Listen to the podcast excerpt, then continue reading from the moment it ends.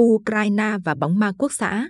Nguồn Gideon Rachman, Financial Times, ngày 9 tháng 5 năm 2022. Biên dịch Nguyễn Thị Kim Phụ. Bản quyền thuộc về dự án nghiên cứu quốc tế. Khi cả hai bên đều cáo buộc kẻ thù là hậu duệ của Hitler, thỏa hiệp dần trở thành điều không tưởng. Đã không có chiến thắng nào để Vladimir Putin có thể ăn mừng trong ngày chiến thắng. Thay vào đó, nhà lãnh đạo Nga đang xa lầy trong một cuộc chiến tàn khốc, bất phân thắng bại và ngày càng nhục nhã. Trước khi có bài phát biểu quan trọng tại quảng trường đỏ, kỷ niệm chiến thắng trong Thế chiến II, Tổng thống Nga có ba lựa chọn, nhưng không có lựa chọn nào trong số đó là tất cả. Ông có thể bắt đầu xuống thang trong cuộc chiến ở Ukraine, điều có nghĩa là thừa nhận rằng Nga đã không đạt được hầu hết các mục tiêu của mình. Ông có thể cố gắng thúc đẩy tinh thần quân đội và quốc gia, nhưng không thông báo về một thay đổi lớn trong chính sách. Hoặc ông có thể leo thang bằng lời nói hoặc hành động, chẳng hạn như tuyên bố lệnh động viên quân sự hoặc ám chỉ việc sử dụng vũ khí hạt nhân. Lần này, Putin đã chọn phương án thứ hai, và điều đó cho thấy ông đang bế tắc đến mức nào. Ông không tìm được con đường nhanh chóng dẫn đến chiến thắng. Nhưng thất bại là điều không thể chấp nhận được. Bằng cách một lần nữa dán nhãn cho chính phủ Ukraine là tân quốc xã, Putin đã đẩy mình vào một góc tối luận điệu. Rốt cuộc thì, làm sao người ta có thể thỏa hiệp với chủ nghĩa phát xít? Nhưng Putin không phải là nhà lãnh đạo duy nhất khẳng định rằng mình đang tái chiến đấu cuộc chiến tranh thế giới lần thứ hai. Trong bài phát biểu ngày 9 tháng 5 của riêng mình, Volodymyr Zelensky, Tổng thống Ukraine, cũng cáo buộc Nga đã lặp lại những tội ác khủng khiếp của chế độ Hitler. Thế chiến 2 cũng ảnh hưởng lớn đến cách mà Mỹ và các đồng minh NATO nghĩ về cuộc xung đột ở Ukraine. Ben Wallace, Bộ trưởng Quốc phòng Anh, vừa cáo buộc Nga bắt chước chủ nghĩa phát xít trong thập niên 1930.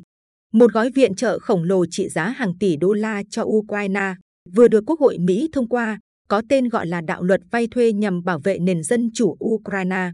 Chắc chắn họ đang cố ý nhắc lại đạo luật vay thuê của Mỹ năm 1941, trong đó Mỹ chuyển giao vũ khí cho Anh để chống lại Đức Quốc xã. Có một mối nguy hiểm rõ ràng trong một tình huống mà cả hai bên đã tự thuyết phục, ở một mức độ nào đó, rằng họ đang chiến đấu chống lại kẻ thù quốc xã. Nó khiến một thỏa hiệp hoặc dàn xếp hòa bình trở nên khó khăn hơn nhiều. Người ta đã không cho Hitler một lối thoát. Thế chiến hai kết thúc với việc xe tăng Nga tiến vào Berlin và Hitler chết trong bong ke của chính mình. Nhưng Đức Quốc xã không có vũ khí hạt nhân. Thật khó để hình dung một cuộc đua về đích trong thời đại hạt nhân, bởi đích đó có thể là ngày tận thế. Sự thật là, đằng sau những luận điệu về quốc xã ấy, có một số dấu hiệu cho thấy tất cả các bên đều đã chấp nhận rằng một chiến thắng toàn diện là điều không thể. Điện Kremlin đã điều chỉnh các mục tiêu chiến tranh của mình. Mục tiêu ban đầu là chiếm Kiev và lật đổ chính phủ Ukraine đã bị hủy bỏ, hay chỉ ít là bị trì hoãn vô thời hạn. Người Nga thậm chí còn đang phải chật vật để đạt được mục tiêu chiến tranh sửa đổi là chiếm Donetsk và Luhansk. Đối mặt với tình huống này, Putin cuối cùng có thể quyết định chấm dứt xung đột sau khi giành được một số cam kết phi phát xít hóa ở Ukraine trên danh nghĩa và đảm bảo về sự trung lập của nước này. Zelensky đã tỏ ý rằng ông sẽ chấp nhận trung lập để đổi lấy một số đảm bảo an ninh của phương Tây. Tuy nhiên, như các quan chức cấp cao ở Washington nhìn nhận, vấn đề trọng tâm hiện nay là lãnh thổ. Putin vẫn chưa thể chấp nhận một thỏa thuận hòa bình, mà trong đó Nga hoàn toàn chẳng thu được gì, đổi lại cho việc hàng nghìn binh sĩ bị thương hoặc thiệt mạng. Nhưng Zelensky không thể chấp nhận một dàn xếp hòa bình yêu cầu Ukraine phải nhượng thêm lãnh thổ ngoài Crimea. Trong lúc người Nga gặp khó khăn, Liên minh phương Tây đang ngày càng bị cám dỗ để triển khai các mục tiêu chiến tranh mở rộng hơn. Đường lối chính thức của Mỹ tuyên bố các mục tiêu của nước này vẫn giữ nguyên kể từ ngày 24 tháng 2, thời điểm Nga bắt đầu xâm lược. Mục tiêu chính là giúp Ukraine chống lại cuộc xâm lược của Nga và duy trì sự tồn tại của Ukraine như một quốc gia độc lập.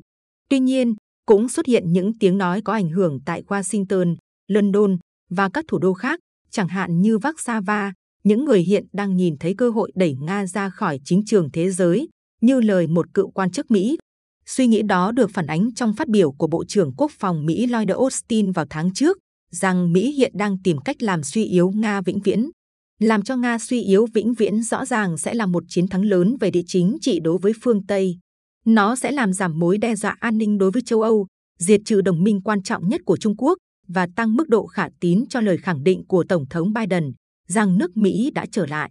Nhưng việc công khai áp dụng một chính sách nước Nga yếu cũng chứa đựng những rủi ro đáng kể. Nó làm tăng nguy cơ leo thang, bao gồm cả leo thang hạt nhân. Nó cũng có thể xác thực câu chuyện của Điện Kremlin rằng cuộc chiến được thúc đẩy bởi lòng thù hận của NATO chống lại Nga, chứ không phải mong muốn xâm lược của Nga đối với Ukraine, từ đó có thể làm suy yếu sự ủng hộ quốc tế đối với các nỗ lực của Mỹ nhằm cô lập Nga. Nhận thức rõ tất cả những điều này, Nhà Trắng đang cố gắng để truyền tải đúng thông điệp trong Liên minh phương Tây. Sử dụng những luận điệu mạnh mẽ hơn không chỉ dẫn đến nguy cơ leo thang trên chiến trường, mà còn khiến cho việc đạt được dàn xếp hòa bình trở nên khó hơn rất nhiều. Thực ra, bất chấp tất cả những câu chuyện về chủ nghĩa quốc xã và vay thuê, ví dụ tương đồng nhất đối với chiến tranh Ukraine chính là cuộc chiến Afghanistan. Trong suốt hơn một thập niên, Mỹ và các đồng minh đã hỗ trợ người Afghanistan chống lại quân đội Liên Xô chiếm đóng nước họ trong những năm 1980. Một số quan chức phương Tây thậm chí còn gợi lại chiến tranh chiến hào năm 1914 đến 1918, khi hai phe đối đầu dọc theo một chiến tuyến dài trong suốt nhiều năm. Một kết luận ảm đạm là hồi kết của cuộc chiến này vẫn đang còn ở rất xa.